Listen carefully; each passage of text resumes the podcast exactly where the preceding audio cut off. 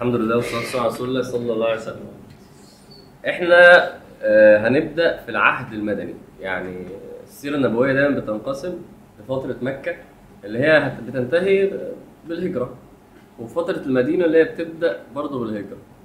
فالموضوع هيختلف تماما لأنه الهدف الأساسي كان من الهجرة إن المسلمين يبقى عندهم حرية واستقلال فعلا إن هو يطبق دينه في إن هو يعيش في إن هو يطبق شرع ربنا. أنت في مكة المسلمين قاعدين مستضعفين قاعدين في بلد كفر وفي بلد شرك وأقلية. فهو فعليا مش عايش الإسلام. ده إحنا اتكلمنا عن إزاي لما حد شاف سيدنا سعد أول مرة بيصلوا واتخانقوا وإزاي سيدنا آه، ابن مسعود قال أنا هقوم أجهر بالقرآن. فكانت حاجات مختلفة. دلوقتي إحنا هنبني مسجد وهيبقى فيه بلد مسلمة أصلا فاهمين؟ وسبحان الله تبقى البلد الوحيدة المسلمة على الأرض وبتطبق الإسلام فعلا. فالعهد المدني مختلف تماما الواقع مختلف تماما. العهد المكي كان كله في ايذاء وفي اضطهاد وفي مشاكل وفي أقلية وفي استضعاف وفي ناس بتهاجر الحبشة. العهد المدني أنت هتشوف حاجات مختلفة تماما. هتحس هتحس بمود مختلف تماما. وبالتالي القرآن المكي مختلف عن القرآن المدني. لما تقرأ سورة زي سورة قاف غير لما هتقرا سورة سورة البقرة. لما تقرأ القرآن المدني بتحس اولا أو الآيات حتى هتلاقيها طويلة. الآيات المدنية كده طويلة. فتحس ما فيهاش التنشنة بتاعت الإعراض والكفر والعند اللي موجود. مفيش غيره أصلا في القرآن المكي. فسبحان الله ال- المود في العهد المدني هيختلف معانا. بدأ الموضوع زي ما قلنا النبي صلى الله عليه وسلم وصل المدينة وأول ما نزل نزل بقباء. النبي صلى الله عليه وسلم وصل يوم خميس قباء. وقعد فيها ثلاث أيام. الحتة اللي هي بره المدينة اللي هي قباء اللي هي لو دلوقتي إحنا في سنتر المدينة عند المسجد النبوي ممكن نروح لها في نص ساعة بالعربية فبالتالي هي هي مش قريبة. ف أو أو تلت ساعة مسجد قباء. والنبي صلى الله عليه وسلم استقر فيها وبنى المسجد زي ما قلنا. وبعد كده جمعة سبت حد يوم الاثنين راح إيه؟ راح المدينة. عشان كده سيدنا أنس قال إيه؟ إنه دخل المدينة يوم الاثنين فأضاء كل شيء. بيتكلم عن النبي صلى الله عليه وسلم. والنبي صلى الله عليه وسلم توفى يوم الاثنين. وقام قالوا برضه إيه وتوفى يوم الاثنين فإيه فأظلم كل شيء. فالنبي صلى الله عليه وسلم وصل المدينة يوم الاثنين وقلنا إن هو آه لما وصل كل أهل المدينة خارجين عليه آه وكله عايز يستضيفه وكله عايز يقويه ولكن هو إيه وكله يمسك الدبة بتاعته فيقول لهم دعوها إنها مأمورة هي هتقف في الحتة اللي هي هتقف فيها. وبالفعل وقفت في حتة كده وقال لهم أنا هنزل في المكان ده في الموقع ده. كان بيت سيدنا أبو أيوب الأنصاري واستضافه لفترة. النبي صلى الله عليه وسلم كان بيروح قباء كل سبت. عشان كده لما بنروح عمرة بنحاول يوم السبت هو اللي نزور فيه مسجد قباء. والنبي صلى الله عليه وسلم قال على مسجد قباء حاجة عظيمة جدا. عارفين ثواب إنك تصلي فيه إيه؟ ثواب إنك تصلي في مسجد قباء. النبي صلى الله عليه وسلم قال صلاة في مسجد قباء كعمرة. إنك تصلي ركعتين تاخد ثواب عمرة. عمرة في الحرم. مسجد ليه؟ ليه؟ لأن ده أول مسجد اتبنى. فاهمين يا جماعة إحنا بنتكلم عن إيه؟ أول مسجد اتبنى في عهد إيه؟ في عهد الإسلام. النبي صلى الله عليه وسلم ده أول مسجد اتبنى. فده مش أي مسجد ده أول مسجد. كده ده المسجد اللي نزلت فيه الآية لما ربنا قال لمسجد أسس على التقوى من أول يوم أحق أن تقوم فيه لما المنافقين بنوا مسجد وعملوا مسجد ليهم عشان يجتمعوا فيه ويقدروا يتكلموا على الإسلام عادي قال يعني هم في مسجد ومسلمين قاعدين في مسجد المنافقين كانوا إيه؟ بيفكروا يعني. فربنا قال للنبي صلى الله عليه وسلم لا تقم فيه ابدا المسجد ده تهده. المسجد ده تهدموه المسجد ده غلط مسجد ضرار. ربنا سماه كده. المهم إن ربنا قال إيه؟ لمسجد أسس على التقوى من أول يوم أحق أن تقوم فيه. قصده على المسجد الآية بت- بتشير لمسجد قباء مسجد عظيم. وكان كل سبت النبي صلى الله عليه وسلم يروح له. آه النبي صلى الله عليه وسلم وصل المدينة وقلنا هو نزل عند مين؟ عند سيدنا أبو أيوب الأنصاري. العجيب إنه النبي صلى الله عليه وسلم ما نزلش عن سيدنا أبو أيوب يوم أو يومين. عارفين قعد عنده قد إيه؟ شهر. شهر كامل النبي صلى الله عليه وسلم قاعد في بيت أحد الصحابة. حوار فعلا حوار والله فعلا حاجة عجيبة إن النبي صلى الله عليه وسلم يقعد في بيت حد شهر. يعني بتخيل ده إن أنا مص... إن أنا مش ما أنا قاعد مع النبي صلى الله عليه وسلم شهر اللي هو قاعد في البيت معاك شهر. حاجة عجيبة. يعني يصحى الصبح وبالليل و... أنتوا متخيلين وبيتغدى معاهم بيقعد طبعا مش بيخرجش من البيت بس شهر كامل سيدنا أبو أيوب زي ما قلنا كان عنده البيت دورين قعد هو ومراته في الدور اللي فوق و... والنبي صلى الله عليه وسلم في الدور اللي تحت عشان الناس تخش عليه براحته. خلاص وكأنه خلاص البيت ده بتاعك بقى. وموقف عجيب حصل من سيدنا أبو أيوب وهو بيحكي إن هو في مرة بالغلط مراته وقعت أو وقع منهم المية. في مية وقعت منهم.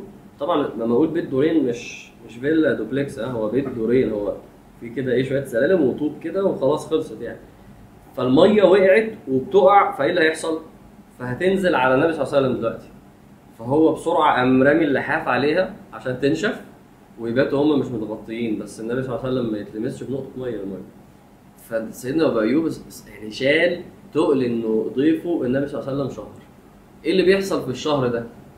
النبي صلى الله عليه وسلم أول ما نزل آه آه المدينة كان اسمها يثرب صح؟ عارفين الاسم ده؟ وده اسم وحش جدا لأنه يثرب دي جاي من إيه؟ عارفين لما سيدنا يوسف قال لا تثريب عليكم. جاي من اللوم اللوم والعتاب يعني التثريب ده اللوم والعتاب. فهي وليها برضو معنى تاني الثرب ده اللي هو الفساد. فهو اسم اسم وحش جدا خلاص. عشان كده النبي صلى الله عليه وسلم سماها إيه؟ لا سماها إيه؟ لا سماها طيبة. المدينة ده اسمها في القرآن. هتقرأ كلمة المدينة ده القرآن. إن هي هي دي المدينة. إنما النبي صلى الله عليه وسلم سماها إيه؟ سماها طيبة. انه انت مش انت مش يثرب انت مش فسيدة انت مش بلد وحشة انت طيبة. فاصلا المدينة اسمها طيبة بس إحنا خلاص بنقول المدينة لأنه خلاص العرف كده. ف... فده النبي صلى الله عليه وسلم سماها كده طيبة أو طابة سماها برضو طابة. فطيبة وطابة. اسم جميل جدا فعلا. وعلى فكرة النبي صلى الله عليه وسلم كان بيحب الحتة دي قوي في أحاديث كتير حتة الأسماء. في أحاديث كتير. النبي صلى الله عليه وسلم مثلا يسأل على حد اسمك إيه يقول له اسمي كذا يقول لا أنت سمي نفسك كذا بلاش اسمك. اسمك إيه؟ اسمي كذا. لا ما تسميش نفسك كده. سمي نفسك بيحب بي- بيركز كان في الأسماء جدا. أسماء الحاجات وأسماء البلاد وأسماء الناس. لأن هو بيقول إنه الأسماء بتدل على الناس و... وده صح يعني. واحد اسمه صخر واحد اسمه حرب واحد اسمه كريم. واحد- فعلا الأسماء بتفرق يعني. ف وده اللي حصل. سيدنا سيدنا علي. عارفين سيدنا علي لما لما أنجب فكان عايز يسمي ابنه إيه؟ حرب. فالنبي صلى الله عليه وسلم قال له إيه؟ بل الحسن بل هو الحسن سميه الحسن. فلما أنجب تاني فسماه إيه؟ سيدنا علي. حرب برضه. فما قال له هو الحسين. وبعد كده خلف تالت سماه حرب. ليهم عندهم أخ تالت سماه إيه؟ المحسن. النبي صلى الله عليه وسلم هو اللي سماه الحسن الحسين والمحسن. ف فالنبي صلى الله عليه وسلم كان بيحب الحتة دي. إيه اللي حصل في الشهر ده؟ بيعملوا إيه؟ هو الناقة بركت في حتة فالنبي صلى الله عليه وسلم قال لهم هنا بيتي ومسجدي. لازم يبقى في مسجد. دي من الحاجات العجيبة إن هو الأساس كان يلا نبني مسجد. لأنه فكرة وجود المسجد فكرة عظيمة جدا جدا في الإسلام. طول ما في مسجد والمسلمين بيصلوا في المسجد طول ما في أمة. أنت الكونسبت مش مفهوم لأن إحنا مش بنطبقه. بس فكرة إنه ده مسجد المنطقة دي وطبيعي إن إحنا بننزل فيه بقى طبيعي فيه علاقات اجتماعية. بقى طبيعي في مكان نتقابل بقى طبيعي فيه أخوة بقى طبيعي فيه معرفة بقى طبيعي فيه الجيران عارفين بعض. لو أنا خمس مرات باليوم بنزل المكان وبشوف بيه نفس الناس كل مرة وكلنا بنشوف بعض. فاهمين قيمة المسجد إيه؟ قيمته عجيبة جدا في ربط الأمة. مش بس كده بقى ده المسجد اللي مثلا ال- ال- المنطقة دي أو الحي ده أو الشارع ده بيتقابلوا فيه عشان مثلا يقرروا حاجات ليها علاقة بحياتهم الاجتماعية قرارات معينة أمور معينة محتاجينها. أنتوا فاهمين فكرة إنه في مكان يا جماعة دايما بيجمعنا. فكعبادة وكحياة. المسجد فكرة عظيمة. وعش- عشان كده يعني إيه إحنا دلوقتي يعني موضوع المساجد مش بسهولة تنزل بقى ونقعد في المسجد وكده لأن هو فعلا حاجة كبيرة حاجة ليها دور حاجة ليه ممكن على أساس النبي صلى الله عليه وسلم كان بيجمع الناس ويعمل ويتفقوا على الحرب في مسجد. يتفقوا على على الزكاة في مسجد. يتفقوا هيعملوا إيه في المعاهدات في مسجد فالمسجد ده كان قيمته عظيمة جدا جدا جدا آه، في حياة المسلمين. والمفروض إن هو يبقى كده. وعلى فكرة اللي حاليا مرتبط بالمسجد برضه بيشوف من ده شوية. بيبقى ليه علاقات مع ناس معينة آه، أكتر من العادي. على فكرة حتى في الجامعة كنا كده. لما بتروح المسجد اللي في الجامعة بتتعرف على الناس اللي أنت بتكون صحبة. بتتعرف على ناس وتشوفهم كل يوم. فبتلاقي إنه المسجد فتح لك سكة. فتح لك سكة لل... مش للصلاة فتح لك سكة لل... إنه يبقى فيه ديفلوبمنت في الحياة نفسها بتعرف على ناس باخد خطوات مع ناس بنشوف بعض بن... بنعرف أخبار بعض وممكن على أساس كده أصلا إيه، مثلا إيه اتعرفت على فلان فحصل كذا ف... فبقينا أصحاب فده اشتغلت معاه ف... دايما كده عرفتوا بعض منين؟ من المسجد اللي في الجامعة، من المسجد اللي في النادي، من المسجد اللي تحت البيت. فخلي بالك من دي، انزل المسجد. انزل المسجد مش بس عشان تصلي، فلما تنزل المسجد ما تصليش بس، فهمتوا؟ ما تصليش بس لأنه انت بتبص في المسجد بتلاقي شباب. الهدف إن إحنا نتعرف على بعض. إحنا بنقول السلام عليكم ورحمة الله ونبص يمين وشمال وبنقف جنب بعض واهدنا الصراط المستقيم. ففكرة إنه يبقى في وحدة في الأمة منطلقة من المسجد. فأنت ما ما تبقاش بتروح المسجد وما بتعملش فاهم؟ تروح تصلي وتمشي لوحدك. في في شوية في مسلمين حواليك هنا يعني كويس إنك تاخد وتدي معاه وتتعرفوا على بعض. لأن غالبا أهل المسجد هم إيه؟ هم ناس كويسة. ف فما تفوتش على نفسك يعني لا المسجد ولا ناس كويسة.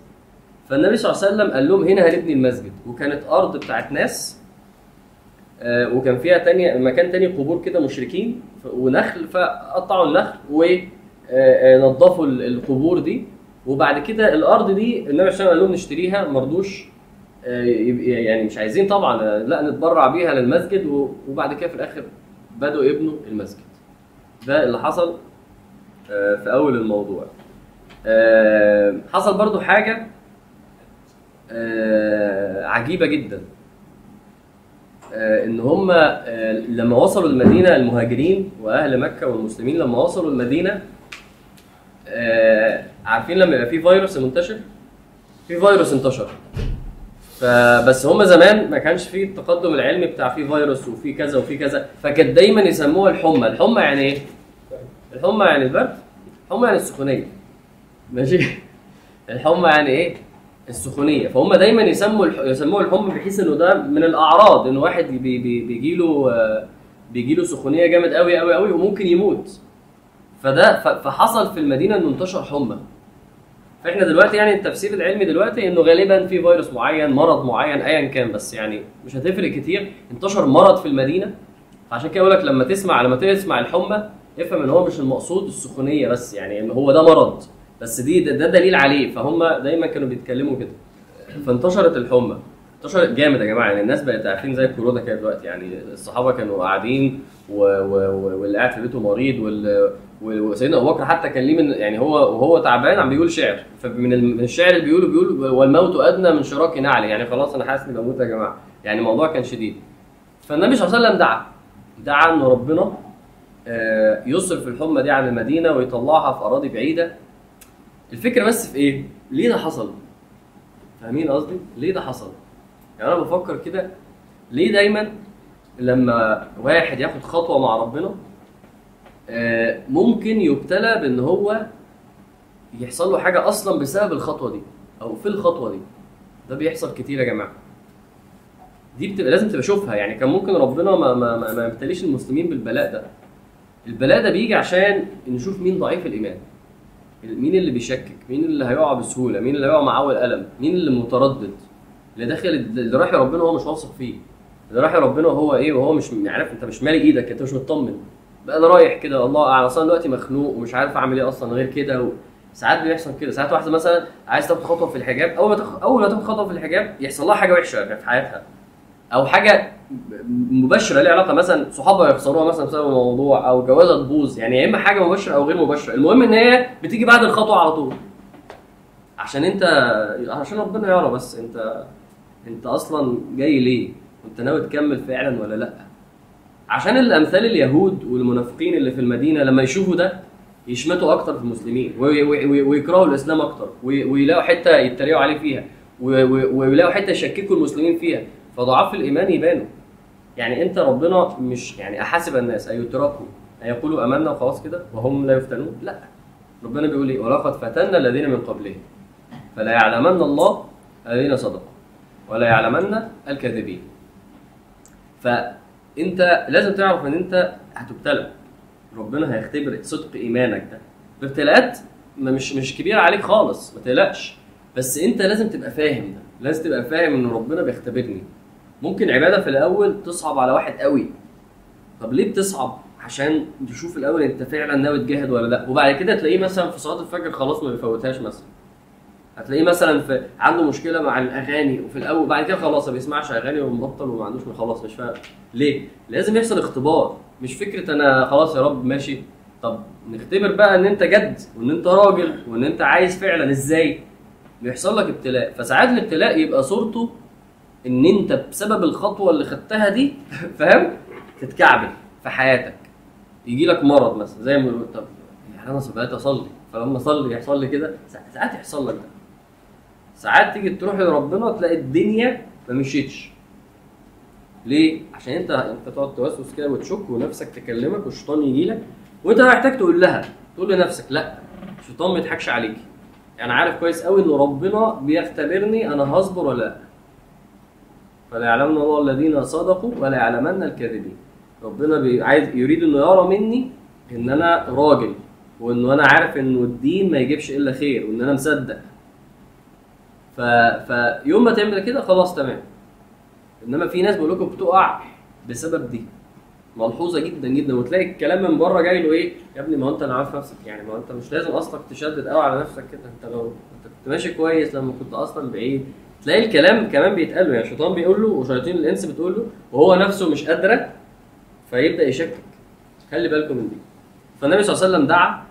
ودعا كمان بإيه؟ دعا بحاجة غريبة جدا. قال اللهم يعني مش حاجة غريبة بس قصدي حاجة يعني آه، آه، غير متوقعة. قال اللهم حبب إلينا المدينة كما حبت كحبنا لمكة. أو أشد. وصححها يعني إيه صححها؟ يعني المرض اللي فيها ده وانقل حماها. اللهم حبب إلينا المدينة. الدعاء ده ليه بقول عجيب أو غريب؟ لأن إحنا فعلا فعلا بنحب المدينة. واللي بيروح المدينة آه، المدينة ليها يا جماعة يعني يعني اكتب كده حتى على جوجل اكتب مثلا فضائل المدينة ولا حديث عن المدينة.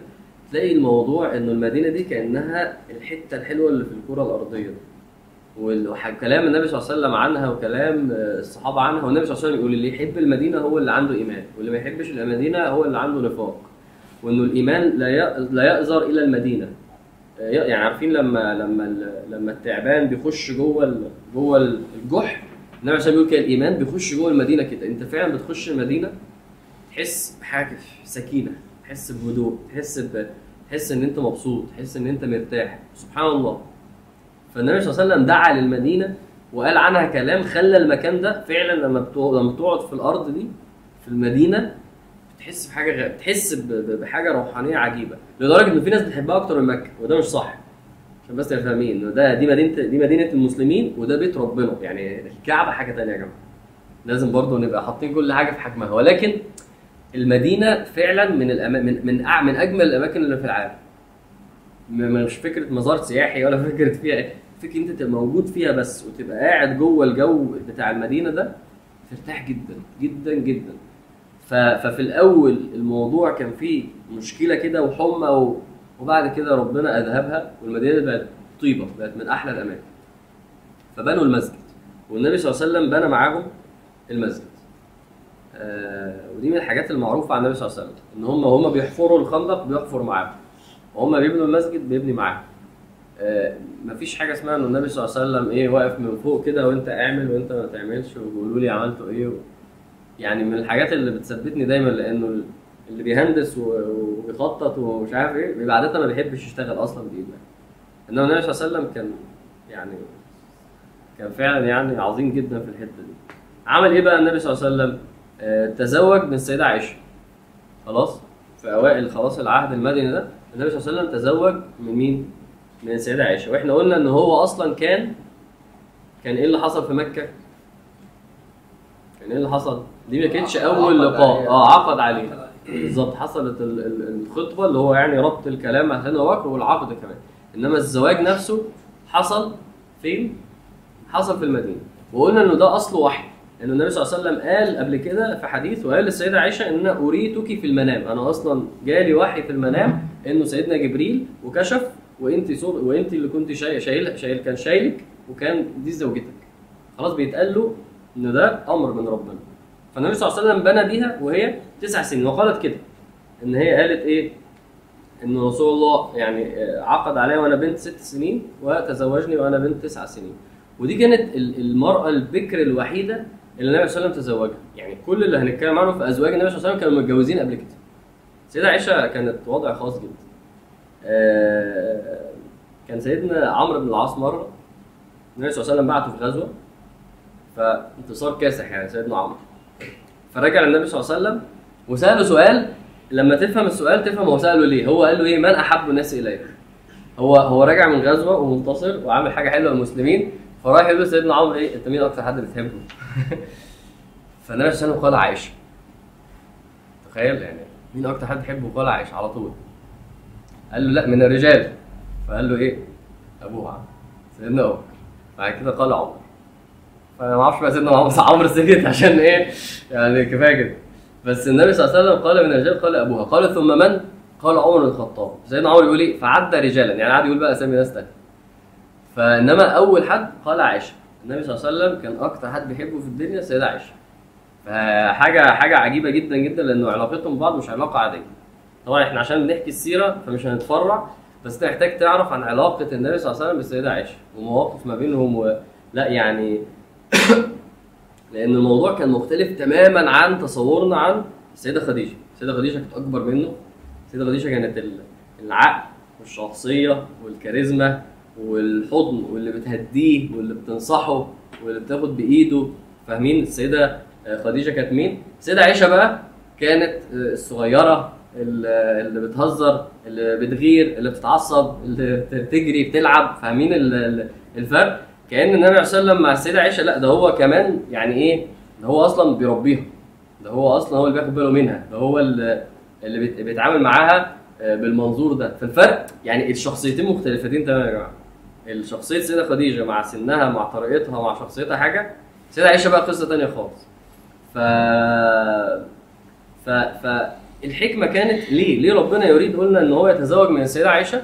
وإحنا طبعا اتكلمنا عن فكرة تسع سنين دي قلناها دي أصلا شبهة مش شبهة أصلا لأنه حتى اليهود نفسهم ما قالوش أنتوا إزاي تتجوز تسع سنين لأنه زي ما قلنا الزمان ده بالسن ده التكوين الجسماني والنضج ده موضوع تاني خالص زي بالظبط زي ما قلنا جدودنا لما كانوا بيتجوزوا وهي 15 سنة عادي ليه؟ لأنه يا جماعة السن كان يسمح وده. إنما دلوقتي الواد اللي عنده 30 سنة أصلا يعني إيه محتاج يكبر كده ويهدى ويبطل الأفوار اللي هو فيها دي وبعد كده يتجوز فالزمن غير الزمن فدي مش شبهة لأن هم ما ما اتكلموش أصلا فيها زمان إنما الحكمة ال- المهمة جدا إن إحنا نفهمها كلام عن أحد الائمه اسمه الامام الزهري تفهم تفهم ليه قيمة الجواز النبي عليه الصلاة السيدة عائشة وهي صغيرة كده ومن السيدة عائشة بالذات آه، الزهري بيقول إيه؟ بيقول لو جمع علم الناس كلهم وأمهات المؤمنين لكانت عائشة أوسعهم علما.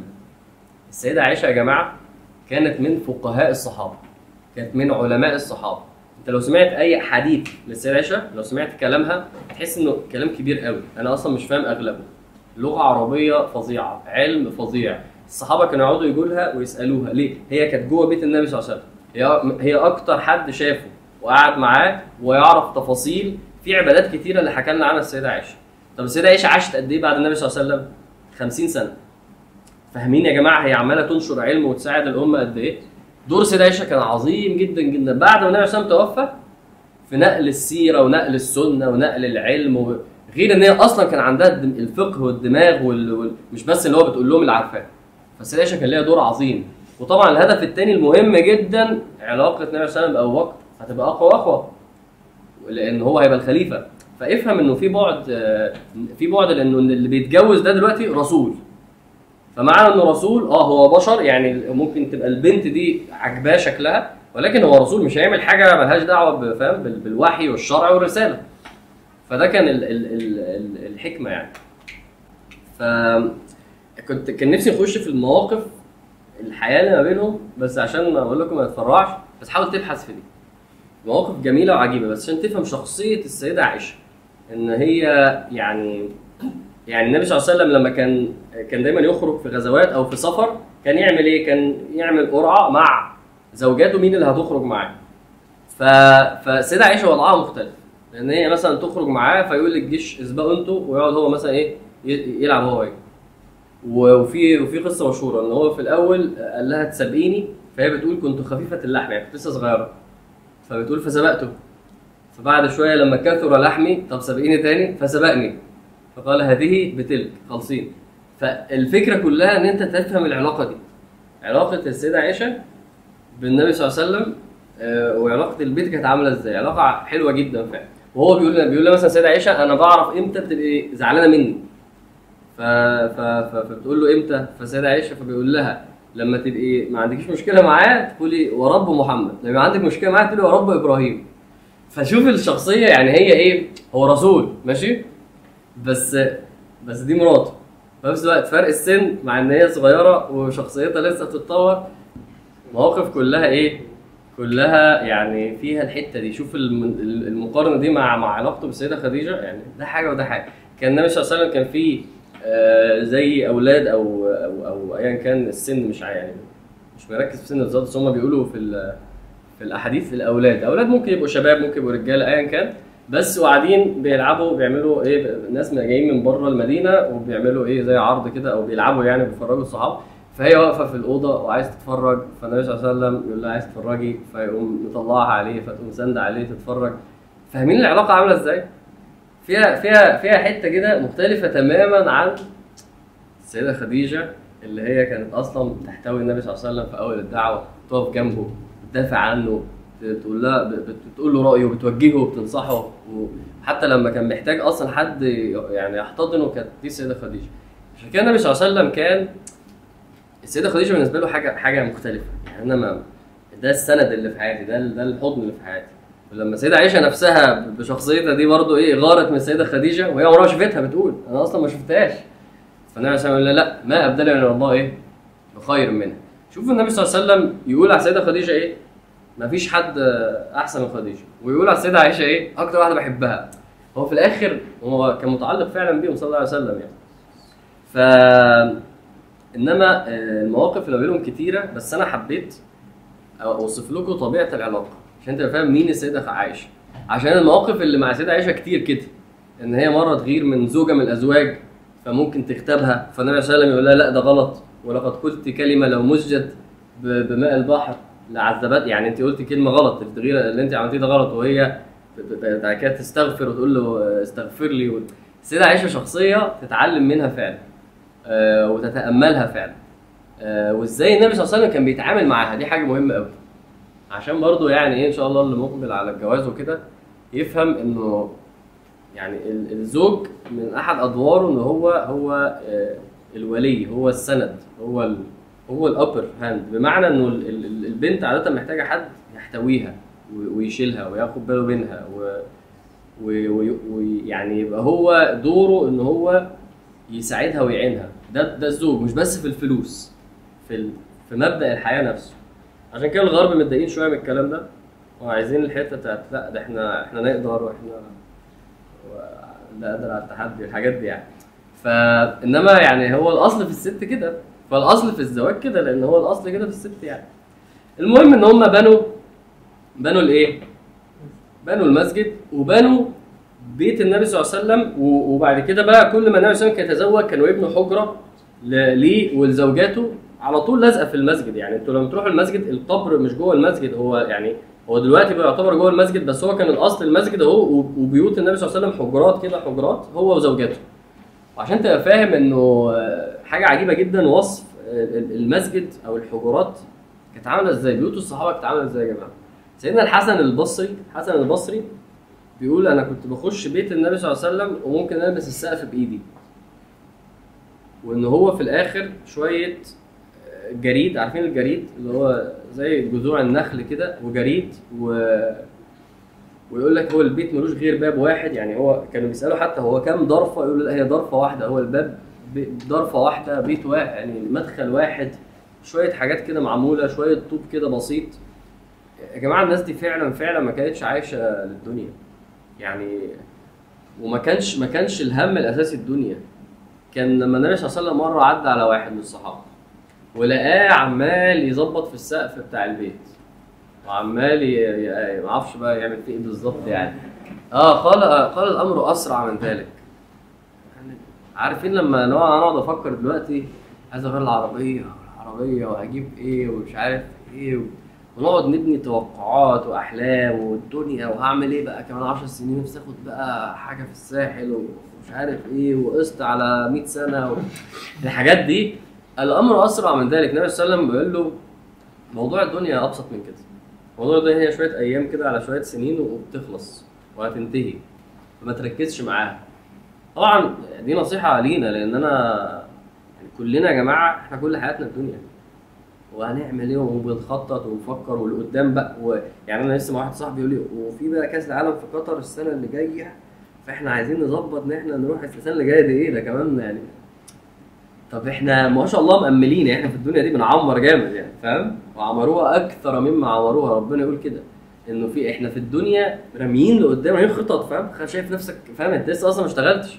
لا شايف نفسك فين كمان خمس سنين؟ يا عم تخيل واحد اخر راح قال لها الامر اسرع من ذلك طيب شكرا أنا بكلمك إن شاء الله.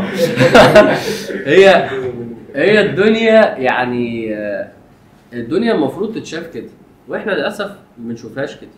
وطالما ما بنشوفهاش كده نتعامل معاها غلط. بعكس النبي صلى الله عليه وسلم والصحابة أو الناس اللي. اللي حتى في زماننا دلوقتي شايفه الدنيا صح. القرآن دوره إن هو يوريك الدنيا صح.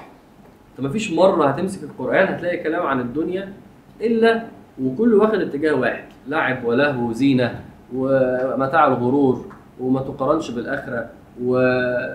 والآخرة خير وأبقى والدنيا فانية وساعة من النهار.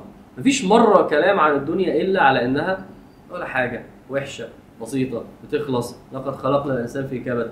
الوحي دوره القرآن والسنة إن هو يقول لك شوفها صح افهم حقيقة الدنيا. عشان إحنا بنتلذذ بوهم الدنيا ده وهم الدنيا فعلا. وبنسرح فيه ونغوط فيه. وبعد كده الآخرة اللي هي الحقيقية إن الدار الآخرة اللي هي الحيوان الحياة الحقيقية مش مركزين معاها. ونعيش مع الوهم ونختار الوهم على الآخرة ون- ونضحي بالحقيقة على بالوهم ده. والوهم ده متعب الدنيا متعبة. جدا والله جدا يا جماعة ما بناخدش منها اللي إحنا عايزينه. مهما خدنا منها مش ده اللي أنا كنت عايزه. أنا عايز أكتر أنا عايز حاجة مختلفة. أنا عايزها بيوريفايد يعني مش عايز زي ما أنا واخدها كده. يعني مش عايز أنا عايز الصحة بس مش فاهم؟ مش بالظبط كده. وعايز الفلوس بس مش بال وعايز كل حاجة باخدها في الدنيا ناقصة حتة. ومش مش زي ما أنا عايز وناقصة كتير. ولسه عايز أكتر. و... فالدنيا متعبة. يعني أنا بحس إن أنا بتعب بسبب الدنيا دي. طب ما ما تطلقها بقى فاهم؟ يعني سيدنا علي قال يا دنيا غري غيري إني طلقتك ثلاث. تطلق بالثلاثة. بس سيدنا علي بيقول كده. أنا مش أنا بقول كده أنا بعور إحنا أنا فعلا بحبها جدا وبفكر فيها جدا وبتتعبني جدا ومش متلذذ بيها. أنا هنعمل إيه؟ يلا ادينا عايشين. ده ده دي مشاعرنا وده يعني ده ده ديفينيشن الدنيا اللي أنا حصلت عليه طب وبعدين؟ بقعد أقول لنفسي وبعدين؟ طب وبعدين تجيب العربية وبعد ما تجيب العربية أو الموبايل اللي ولا حاجة خلاص جبته حلو تمام. خلصت كده. لسه ما ما اكتفيتش منها. ما انت أصلا ما بتكتفيش منها. انت انت مش مخلوق عشان الدنيا. فلو خدت كل الدنيا مش هترضى. فما بالك بقى إن انت ما بتاخدش كل الدنيا. انت انت معاك 50 جنيه في جيبك فاهم؟ انت انت واخد يعني. مالكش دعوة بال 5% اللي معاهم الدنيا دول. إحنا تحت يا جماعة. يعني إحنا تحت خالص فاهم؟ أنتوا عارفين إحنا فين صح؟ فاحنا اللي هو Chicken Fila ولا ماكدونالدز فاهم؟ عشان مش هينفع لازم ناكل فراخ. ليه؟ عشان إحنا هي الدنيا كده. إحنا دي دنيتنا. طب الدنيا دي مبهدلانا. والله واخدانا يعني suplex وبرضه بنموت نفسنا عشان بنتعب نفسنا عشان بنقهر نفسنا عليها. طب الأخرة؟ لا إحنا مش معانا الأخرة خالص. إحنا مش مركزين في الأخرة. آه هيحصل موقف معانا قدام شوية. إنه زوجات النبي صلى الله عليه وسلم كلهم. بما إن إحنا فتحنا موضوع يعني هيروحوا النبي صلى الله عليه وسلم بعد ما يلاقوا بقى في غنائم بقى وفي فلوس وكده ويقولوا له إحنا عايزين شوية دنيا بقى. عارفين النبي صلى الله عليه وسلم هيعمل إيه؟ الآية في سورة الأحزاب. يا نساء إن كنتن إيه؟ تردن الحياة الدنيا وزينتها فتعالينا إيه؟ يعني إيه اسرحكن التسريح ده اللي هو الطلاق. خلاص لو عايزين الدنيا خدوا الدنيا هديكوا الدنيا بس ما تكونوش دعوة بيا. وإن كنتن تردن الله ورسوله والدار الآخرة إن الله عد المحسنات من كل أجر عظيم. عايزين دنيا اخره ظبط البوصلة. ظبط البوصلة. النبي صلى الله عليه وسلم طب ليه النبي صلى الله عليه وسلم كان عايش كده؟ عشان على بس عشان تبقى فاهم. الزهد هو مبدئيا عمل قلبي. يعني إن الدنيا أنا أشوفها ببساطة كده زي اللهم الأمر أسرع من ذلك. ده معنى الزهد إنه يبقى في قلبك الموضوع مش مستاهل وده مش إحنا. ما تضحكش على نفسك. بس تكلف الزهد بالأفعال ده مهم. يعني إيه تكلف الزهد بالأفعال؟ يعني إن أنا ما أفتحش على نفسي في الدنيا ده صح. يعني أنا يعني أنا أنت عايزني. آه يعني عايز عشان إحنا بنقعد نحور. إحنا ما بنقولكش إنك تبقى كده. بس لو أنت فاهم إنه كل ما معاك دنيا أكتر دي حاجة مفيدة ليك ده لأ ده مش صح. ده مش صح. تعال ناخد سكرين شوت كده. اللي معاه دنيا قوي اللي معاه فلوس قوي اللي معاه أخباره إيه مع ربنا؟ بكل بساطة. ليه؟ هي الدنيا بتعمل كده. الدنيا مضرة. كترها غلط. فالنبي صلى الله عليه وسلم عارفين كان يعمل إيه؟ كان يقفل على نفسه. كان يقول اللهم اجعل قوت آل محمد كفافا. قوت يعني اكل يعني يا رب ارزقني الإيه؟ اللي أنا محتاجه بس. فاهم العقلية دي؟ مرة جه النبي صلى الله عليه وسلم واحد على فكرة الكلام اللي بقوله ده النفس تكرهه. أنت بتقول لي ما امنع نفسي من الدنيا؟ إيه يا عم الدين ده؟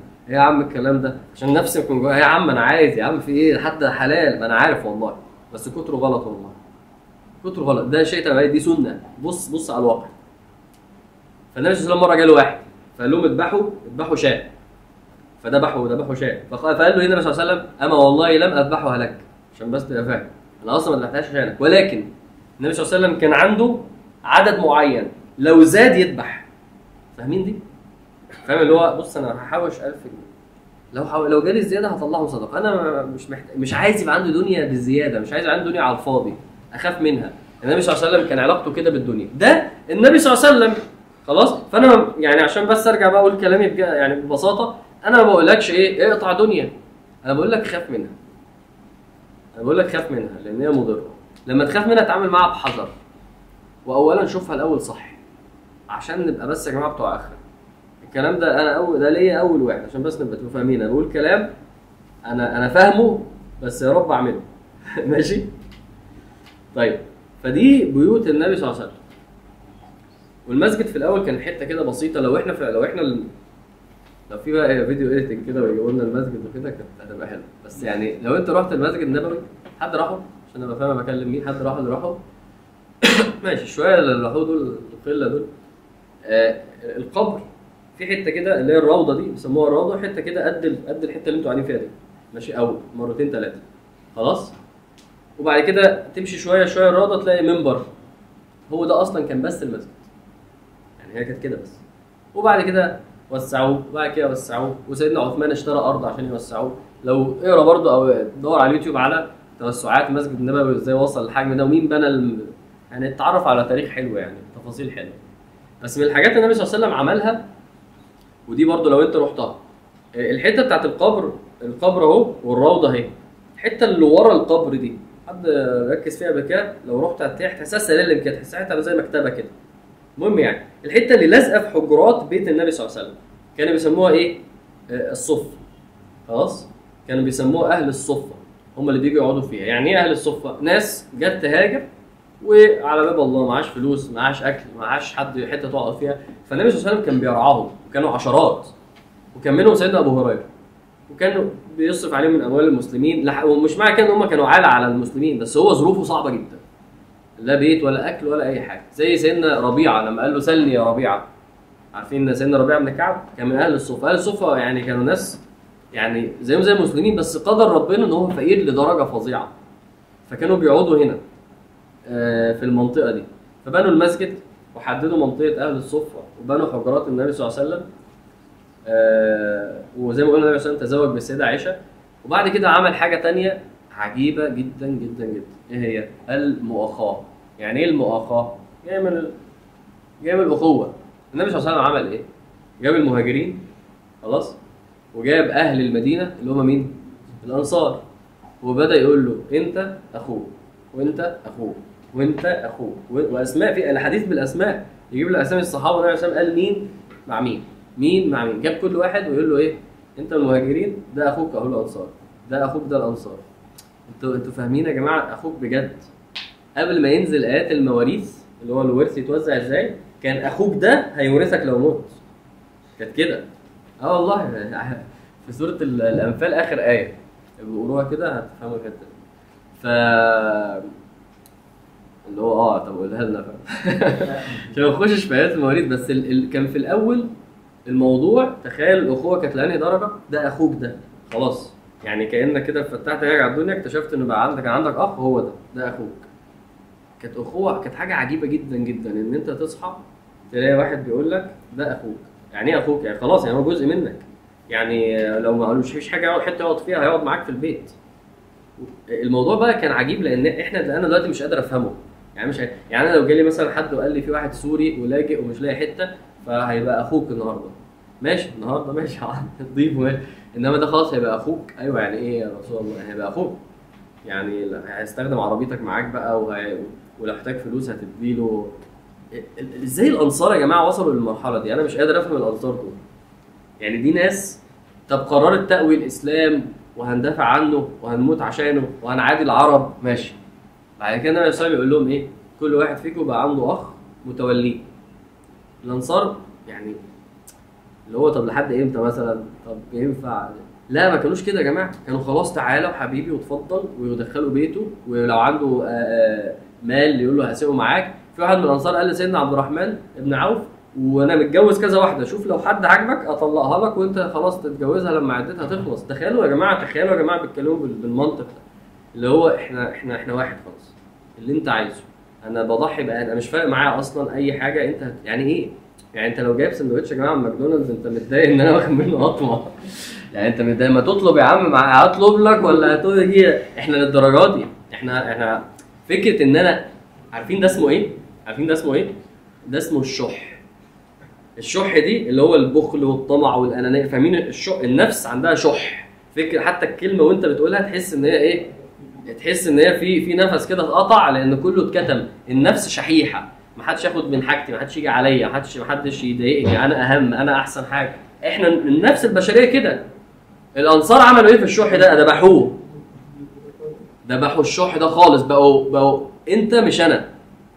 دي اللي كده ربنا إيه والذين تبوأوا الدار والإيمان من قبلهم اللي هم الأنصار تبوأوا الدار يعني تبوأوا المدينة. هم كانوا قاعدين في المدينة من قبلهم.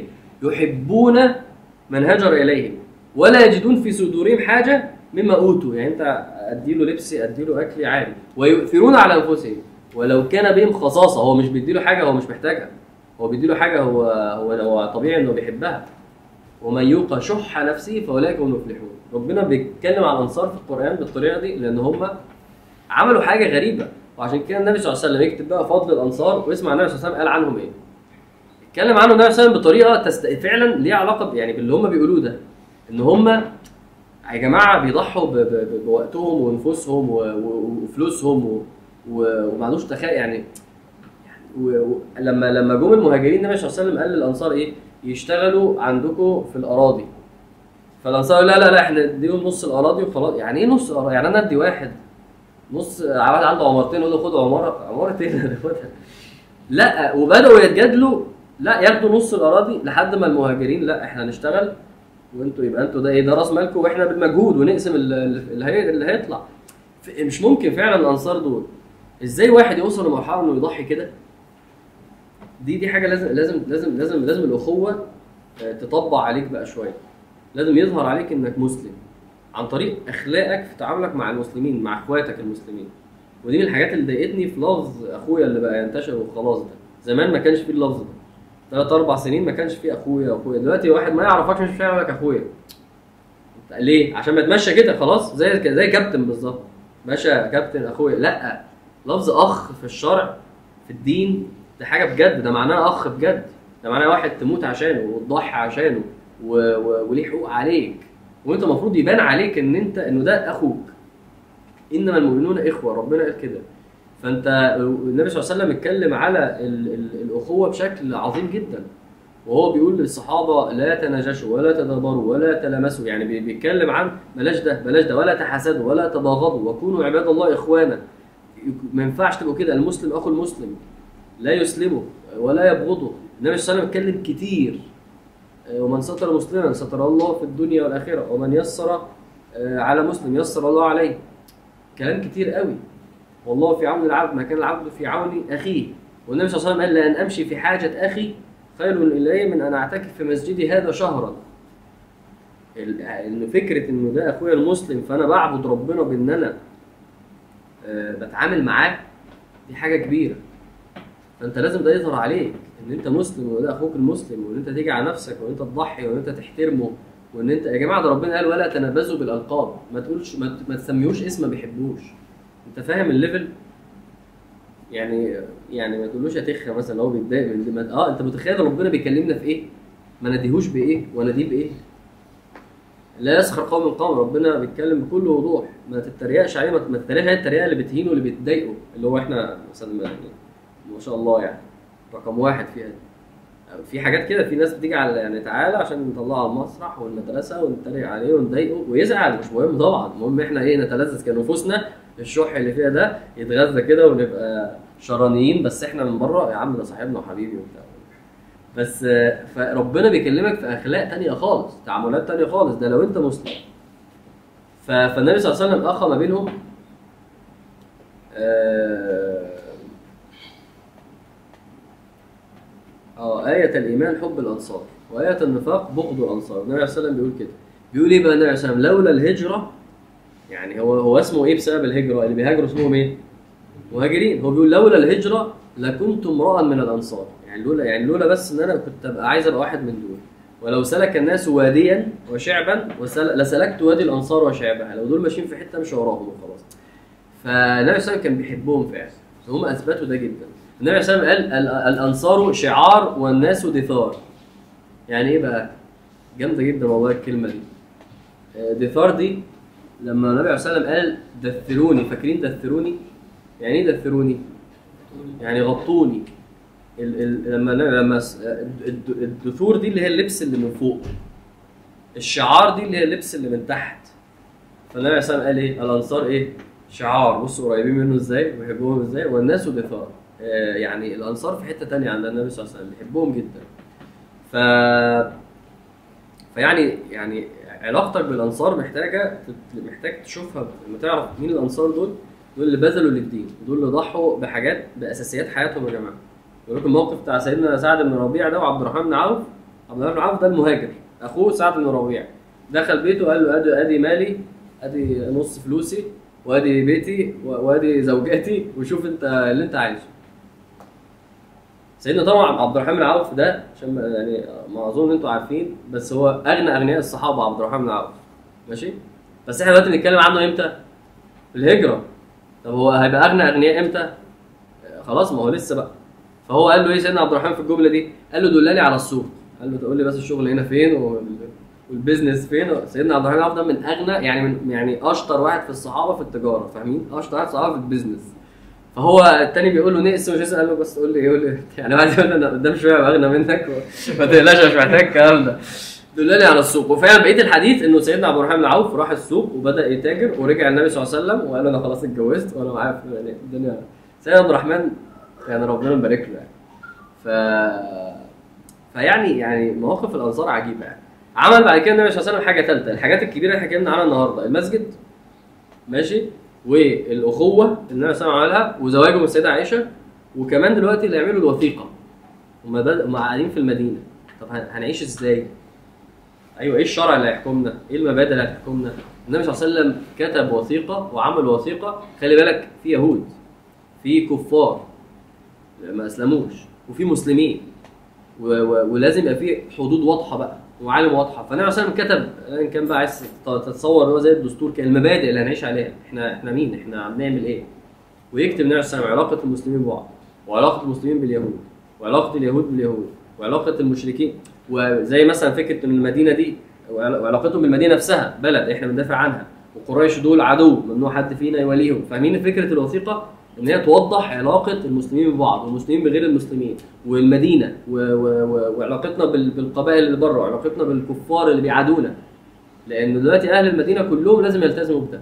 ودي من الحاجات المهمة جدا جدا إنه يبقى في سيستم فالنبي صلى الله عليه وسلم كتب الوثيقة آه، اللي بتوضح كل تفاصيل آه، علاقة مين بمين كمسلم بمسلم غيره عشان الناس تلتزم بيه و... وهتبدأ الحياة في المدينة بقى. يعني إحنا كل اللي بنعمله ده إيه؟ كأن تأسيس العهد المدني فاهم؟ تأسيس المسجد وتأسيس آه، ال- العلاقة اللي ما بين الناس والقانون اللي بيحكم الناس. طبعا كله بالشرع ودي من الحاجات اللي ممكن نختم بيها إن هم كانوا عايشين في بلد بجد مسلمة. مفيش على الأرض الموديل ده. إنه يبقى في حتة بتطبق الإسلام 100% دي مش موجودة. من من أول من أول ما ما ما عهد النبي صلى الله عليه وسلم ما كانتش موجودة. والنهاردة وإحنا بنتكلم اللي إحنا بنقوله ده مش موجود. إنه يبقى في حتة بتطبق الدين 100% يعني الواحد نفسه بس إيه يعني أروح هناك بس يومين ثلاثة أشوف يعني إيه دين بيتطبق 100% في لبس الناس في طريقتهم في معاملتهم مع بعض في في الشغل في يعني إيه في مسجد ويعني إيه في دايما صلاة ويعني إيه في في مسلمين عايشين. ومش معنى كده عشان تبقى فاهم إنه المدينة الفاضلة دي ما فيهاش غير مسلمين. لا ما هي فيها يهود وفيها كفار وكان ليهم الأسواق بتاعتهم وكان ليهم الأماكن بتاعتهم. بس في نفس الوقت المسلم اللي عايز يعيش مسلم صح كان يعرف يعمل كده 100% يعني الموديل ده الواحد إيه بيتصوره كده ومش متخيله لأن هو مش موجود. عشان بس تبقى تبقى فاهم يعني. ف إنما سبحان الله من ناس كانت بتستخبى في دار الأرقم و... و... ويجيب واحد فاهم؟ يكلمه عن ربنا ويدخله مع النبي صلى الله عليه وسلم فيسلم لناس بقوا دلوقتي قاعدين في بلد اسمها مدينة المسلمين. ليهم خليف ليهم قائد النبي صلى الله عليه وسلم بي- بيطبقوا شرع بي بي آه بيصلوا. انت متخيل هم وصلوا لفين يعني؟ ف فإن شاء الله المرة الجاية بقى نكمل تفاصيل الحياة في المدينة. وهل قريش بقى هتسكت ولا هيبدأوا ينكشوا ويعملوا. هنخش بقى في غزوه بدر وقصص كده حلوة إن شاء الله. سبحانك اللهم وبحمدك أشهد أن لا إله إلا أنت أستغفرك وأتوب إليك.